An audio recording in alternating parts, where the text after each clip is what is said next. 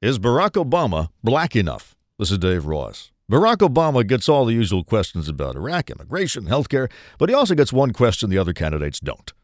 Are you black enough? Deborah Dickerson is an African American author who doesn't think Obama is black enough. She made the point on Comedy Central, and we're better to discuss this issue, that he doesn't share the true black experience. Black means the descendant of West African slaves brought here to labor in the United States. And Barack Obama is not the descendant of slaves. His black father was a free citizen of Kenya. His mother was white. And when his father left, Barack was raised in a white household. Obama himself believes he's black enough, and he made that clear on 60 Minutes, but listen to how he came to that conclusion.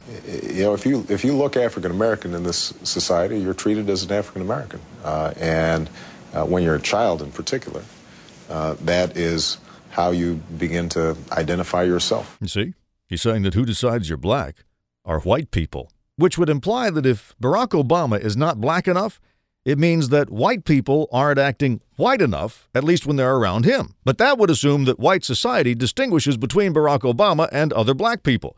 And in answer to a question about possible threats to his safety on the campaign trail, his wife, Michelle, made it clear that she doesn't think it can yet. You know, as a black man, you know, Barack can get shot going to the gas station. Her point being that as long as that's the case, her husband is indeed black enough.